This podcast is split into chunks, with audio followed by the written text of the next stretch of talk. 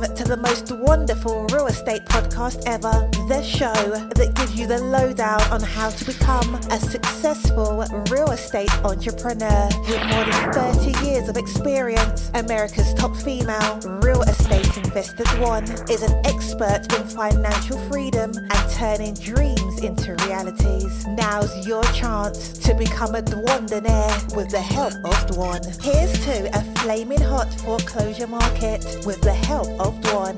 Cheers.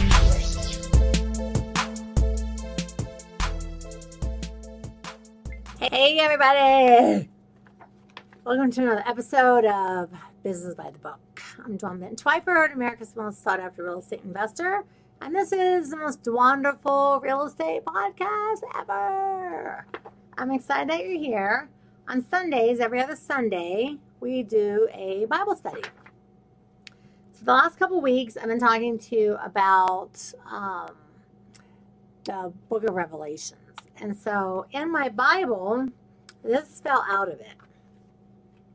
So, I'm actually going to read you some stuff. Now, this this is when I was living in Florida. Um, I went to Calvary Chapel. So this is from 2010. So 10, that's a long time. 2010. Now 2020. Wow, that's a long time. I've had this in my Bible. Um, so anyway, the book that they give out there is called The Active Word. And it's just a short um, book. I, I don't honestly even know if they do it. The last few years that been in Florida, I haven't gone to that church. Uh, pastor Bob was the pastor then. And sadly, the same as Pastor Bob Coy, he had just a really horrific falling out. He got addicted to pornography, started having affairs, just a whole bunch of crazy stuff because, you know, pastors are, are people too. And um, I don't know. I just, I loved him. I loved the way he taught. I got saved. I got rededicated there. My kids got saved there. My husband so many of my friends, and I just I love the church. I do love the preaching of Pastor Bob. And um, just after all that happened, you know, we were here in Colorado anyway, and I just haven't been back to that church. But I'm going there next month, so I'm I'm going to go and check out the new pastors and what they're doing because that building it has like God lives in that building. You go into some churches and they feel kind of dead, and people say, "Oh, you know, they've lost their spirit." I used to not understand that, but churches have like a spiritual, you know, uh, what's considered like alive. A church is alive, is like full of the Holy Spirit. It's in there. You walk in, you feel the vibe. You're going with the music. You're like, woohoo! You're praising God. And other churches, you walk in and you just feel the deadness in the church. And a lot of churches really are dead. I think that's why a lot of people don't like to go to church sometimes because the church feels dead. Literally, the church feels dead. And that's it's not how it's supposed to be. A church that's a good church that's full should be full of the Holy Spirit. The people that go should be full and and when you walk in, you almost like I get goosebumps, and that's how I feel about Calvary Chapel. So um, I was just looking through this. I thought, you know what? I'm going to. We're going to do this little study here. So this is a, a book, like I said, that they used to give out um, I can't remember if you got one every Sunday or the. Oh, I guess, let's see here. Let me just look real quick. So I guess you got one every week because this one was January of 2010. So every day there's a Bible study January 1st, 2nd, 3rd, 4th, 6th, 7th, 8th. Okay, so maybe this is every two weeks 8, 10, 11, 12. Yeah, so this is every two weeks. Oh no, 15, 16. 18? Did they do this once a month? Oh, they did this once a month. Okay, that's what it was. All right, good. I should have seen, noticed that before I got on here. So at the beginning of the month, so this has a daily devotion for every single day of the month. And man, I would devour these things up, and I didn't think I had one left. And I had a lot of paper stuffed in my Bible, and this just dropped out. I was like, oh my gosh, an active word. So excited. I feel like so excited that I found this. And one of the things, this is one of those really mega giant, giant, giant churches. They had um, five services. They still have five services every weekend and like three or 4,000 people. It's a mega church. So they have like 25,000 people um, a week coming through the church. So they always encouraged us to join smaller groups. I can't remember what they called them. Um, but you, but you could be someone that volunteered to do like a home a home study group, and so they had a big board up there that had uh, if you lived in Delray or Boca or Pompano in Florida, if you lived here or here in Margate, they had a name and a phone number of the person that did like a home Bible study in smaller groups, and then of course you go to the big church on the weekend. So uh, they did one of these for every month. I'm going to start digging through some of my old stuff when I get back to Florida, see if I have more of these. Uh, it's so good to see. It's like, oh, I love Pastor Bob. I, I hate what happened to him. I've Googled that man. I've tried to find him. If anyone knows what Pastor Bob Coy is, please DM me and let me know. I want to reach out to him and let him know that no matter how big your fall from grace is, God forgives us for every single solitary thing that we do. And He loves us anyway, in spite of our own selves. Uh, but at the end of this book, it's got some good stuff in it. I might just go through this the next few weeks because each of these days is uh, a, a verse, a study, and then this is what we would do in our small groups. To say the small group time, this is the challenge. Like, and it was it gives these challenges, and then we would talk about it in the group.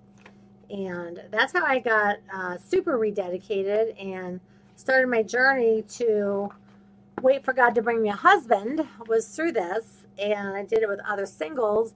And we all agreed to be celibate and to act like husbands and wives. And because if you act like a girlfriend, like someone dates you, then you're their girlfriend, and then you get engaged, you know, or boyfriend, um, then that's the kind of person that you'll attract boyfriend and girlfriend people. When you decide, like, hey, you know what?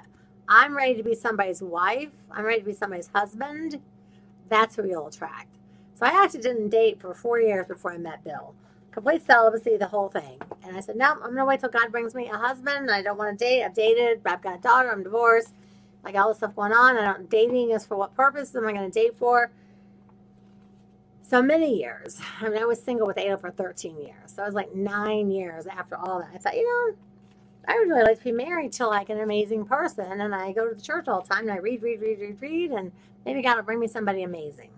So I made the commitment and stuck to all the uh, Bible things they gave us and all the verses and went to the home study groups with the other singles and I can remember meeting a couple guys and thinking like, oh, that guy's kind of cute. And I was like, mm, no, not the one. I just knew. When I met Bill, weirdly enough, within just minutes of us meeting, like he touched my shoulder or something, and I just felt like this electricity, and I was like, oof, okay.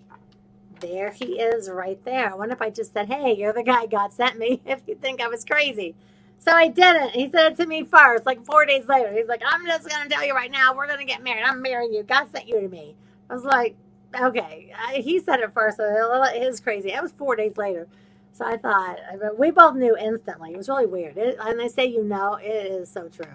Um, but I thought, oh Lord, I can't just like straight out of the gate, like, hey, so been waiting four years for you. Where you been? And um, so then when he said that to me, that you know, God put it on his heart like the minute we met that we were going to get married. I was like, okay, good. At least I, he's he's the good kind of crazy, like right there, right there with me. So this is called the new you. So I'm going to read this to you. I'm going to read from this direction this time here. Um, so this was, again, this was in January of 2010. This has been my Bible all this time. And it's been stuffed in there really hard and it never fell out. So I'm excited to go through each of these days. Okay, it says, Has something recently started to stir in your heart? Is there a longing inside of you to know the true meaning of life? The answer is just a few paragraphs away. But first, you need to know God's story. So I really, I read this. I thought, oh, this is the story of God. I'm gonna, I'm gonna share this on the next business of my book. This is what I need. God's story is in the Bible, and if you read the Bible from cover to cover, you'll find that He loves you very much. In fact, He loves you so much that he was willing to die so that he could spend all of eternity with you. It's like, oh, God wants to spend all of eternity with me, little old me. It all begins in the book of Genesis. The essence of the story is simple and pure. God created Adam and Eve in his own image. So we must look like God. So that's cool. I wonder if God has pink hair. I think God has pink hair. I'm thinking probably not, but that'd be super cool, wouldn't it? God created uh, Adam and Eve in his own image. He created them as perfect human beings and placed them in a perfect garden, which was on planet Earth. That was part of a perfect universe. Part of God's wisdom, however, was to prove, I'm sorry, to provide Adam and Eve. I have to read this way. Sorry, the light is better this way, guys. Like I'm always reading this way, so let me see the other side of my face. Part of God's wisdom, however, was to provide Adam and Eve with a free will. So people go, well, you know, this isn't right. If you don't get accepted by Jesus, you go to hell. But the thing is, is if you don't believe or accept Jesus, you don't believe you're going to hell. So it's not like God's a bully. You have the right to choose. If you choose not to, then that's your decision. And if I choose to, that's my decision. Doesn't mean either of us are right. We might die at the very end, and then there's nothing. But I would sure rather live my life as a Christian and have the blessings and love it and the fellowship and the partnership and be right than not live it that way. Wrong. Part of God's wisdom, however, was to provide Adam and Eve with a free will. He did not create puppets, but rather two people who were free to choose. They could decide could decide to love and obey him with all their heart, soul, mind, and strength, or live life in a manner that was self serving and independent of what their Creator had planned for them. You may already know what happened next. Adam and Eve were deceived into believing they could disobey God without suffering any consequences. But there was a consequence an eternal separation from God and banishment from the perfect place that He had made for them. This makes perfect sense, for if God is holy and perfect and only makes perfect things, then once something becomes imperfect, he can no longer associate with it. Isaiah 59 2, Romans 3 23. Adam and Eve's world then spiraled out of control. They faced hardships, disappointments, and pain they never even knew existed. They experienced anger, fear, and sin. What was once a perfect existence was now imperfect and impure. The years went by, and mankind's condition deteriorated by the decade.